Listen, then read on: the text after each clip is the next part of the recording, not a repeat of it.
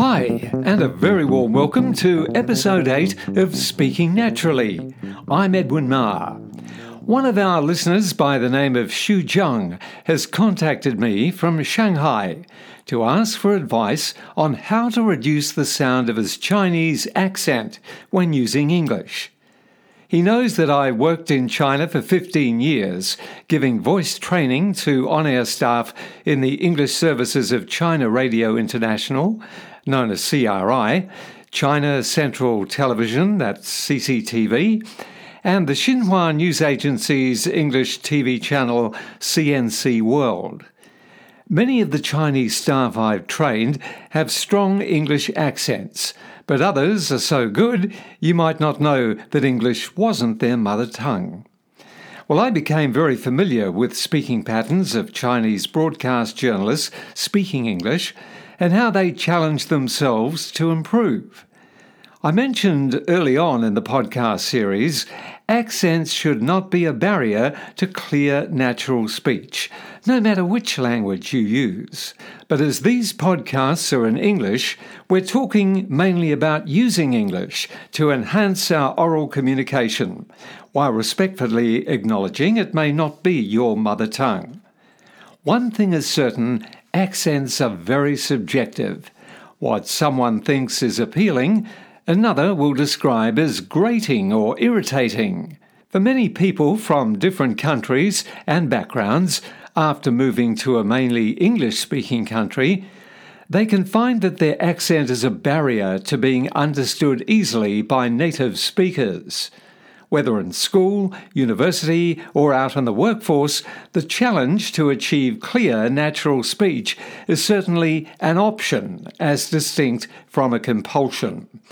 Personally, someone's accent doesn't worry me as long as I can understand and communicate with them. I do hear some accents which are preferred by my own ear, but as I say, my likes or dislikes may be quite different from what appeals to you.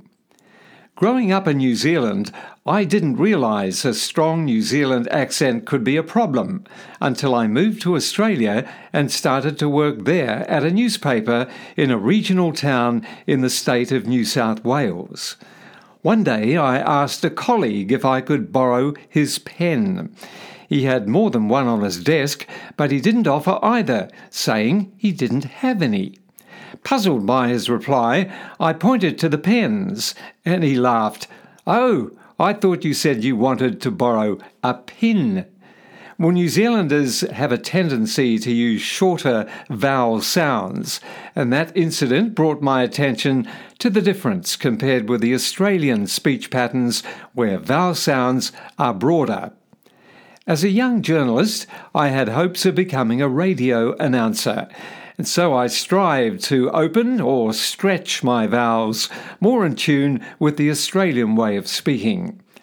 Like many neighbouring countries, people sometimes joke about how their neighbours speak.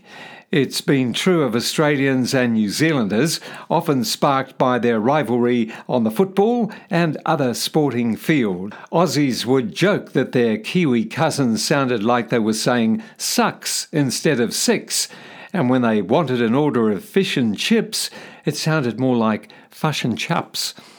Well, the Kiwis, on the other hand, countered the ridicule by saying Aussies called their biggest city, Sydney, Sydney, and on it would go. Well, these days, New Zealanders speak more like Australians, and some even say there is the reverse effect, where you can't distinguish between the two. But of course, the extremes of open and closed vowels can still be heard in various parts of the countries. For me, I find it a compliment when someone tries to guess the origins of my own accent, to find out where I'm from. Well, they're not always sure. You're not British, they say, and definitely not American, but it sounds more British than American. They then think I must be from Australia, although adding they really don't think my accent is Australian either. So they settled for me having a neutral accent, which is what I like, proving I have lost the short vowel sounds from my upbringing in New Zealand. training Chinese broadcasters using English, one key element emerged.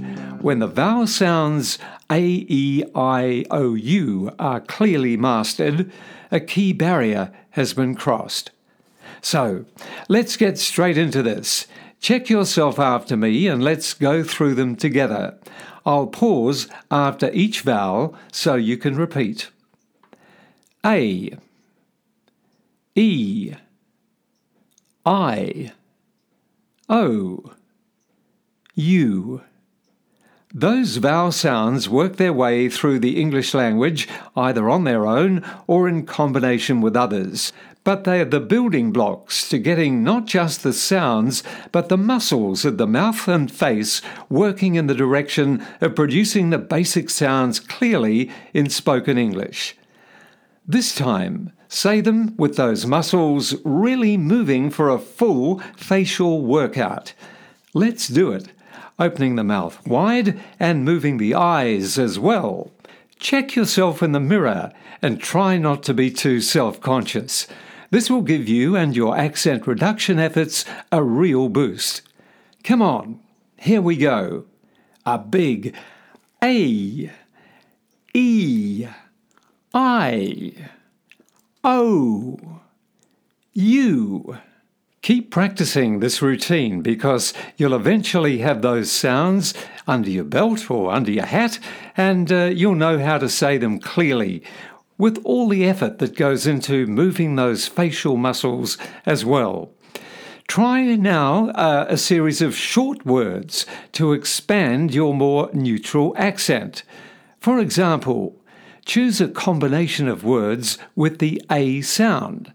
Follow me bay, day, gay, hay, lay, may, pay, ray, say, way.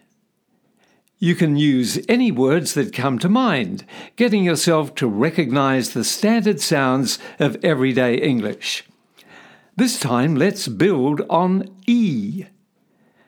Beast, east, feast, least. You can also place the vowel at the start of words like easy, easily, equal, each. Now to I.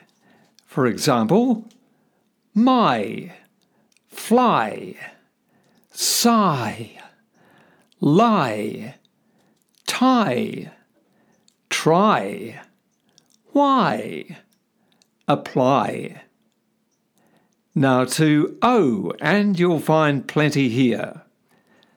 Flow, go, low, mow, no, so, throw, blow. The final vowel is U, and you can use that sound in a variety of words. Just a couple of examples here. Uh, I can think of fume, the month of June. You want to sing a tune. And unify is another word with that sound. There are varieties of words to locate the vowel sounds that uh, I would like you to be able to say clearly and confidently. And as you search online and elsewhere, you'll not only be speaking naturally, but increasing your vocabulary at the same time. I want to emphasize again that accent reduction is a choice because, as I mentioned, accents are not necessarily a barrier to clear, natural speech. In many cases, accents can give you an advantage depending on your communication environment. For example, maybe you have a French speaking background. Well, you could always listen to the French President Emmanuel Macron speaking in English. The trace of a French accent gives his delivery a distinctive sound which is really quite delightful. I recently watched an interview on the BBC's Hard Talk programme with Greece's former finance minister, Yanis Varoufakis, and found his English delivery, tinged with his Greek accent, most appealing and easy to understand. Unlike President Macron, he has more range of depth in his voice and if you listen to episode 3, Tuning Your Voice, you can follow the steps to try to expand yours. By the way, I have included a link to the Hard Talk interview with Mr. Varoufakis in the podcast description of this episode. You can judge his English speaking ability for yourself and do notice the resonance, the warm sound of his voice. In reality, everyone has an accent, no matter which language community we're from and where we live. Don't worry, by following me and my suggestions, you won't automatically end up with an Australian or New Zealand accent. Things could be worse. You might even want to copy or maybe avoid the Donald Trump style of delivery. There's a thought. And here's another tip as well as improving the clarity of the vowel sounds, start reading aloud. Anything will do. This next step is important. Underline the key words of the text, either printed or online. Without getting into the rules and terms of grammar, any word other than the joining words like a, the, but, to, and with, for example, are going to give the most meaning. Names are key words, so are people, places, times, numbers, anything other than those which join the sentences. Read slowly at first, making sure the sounds are natural and clear, bringing them to the front of your mouth. Don't swallow your words down your throat. If you do, you might end up with vocal indigestion, and so might your listeners. Well, there'll be more on this topic in a future episode, but let me know how you go. My email address is in the general podcast description. And do check out the former Greek finance minister's interview on BBC's Hard Talk.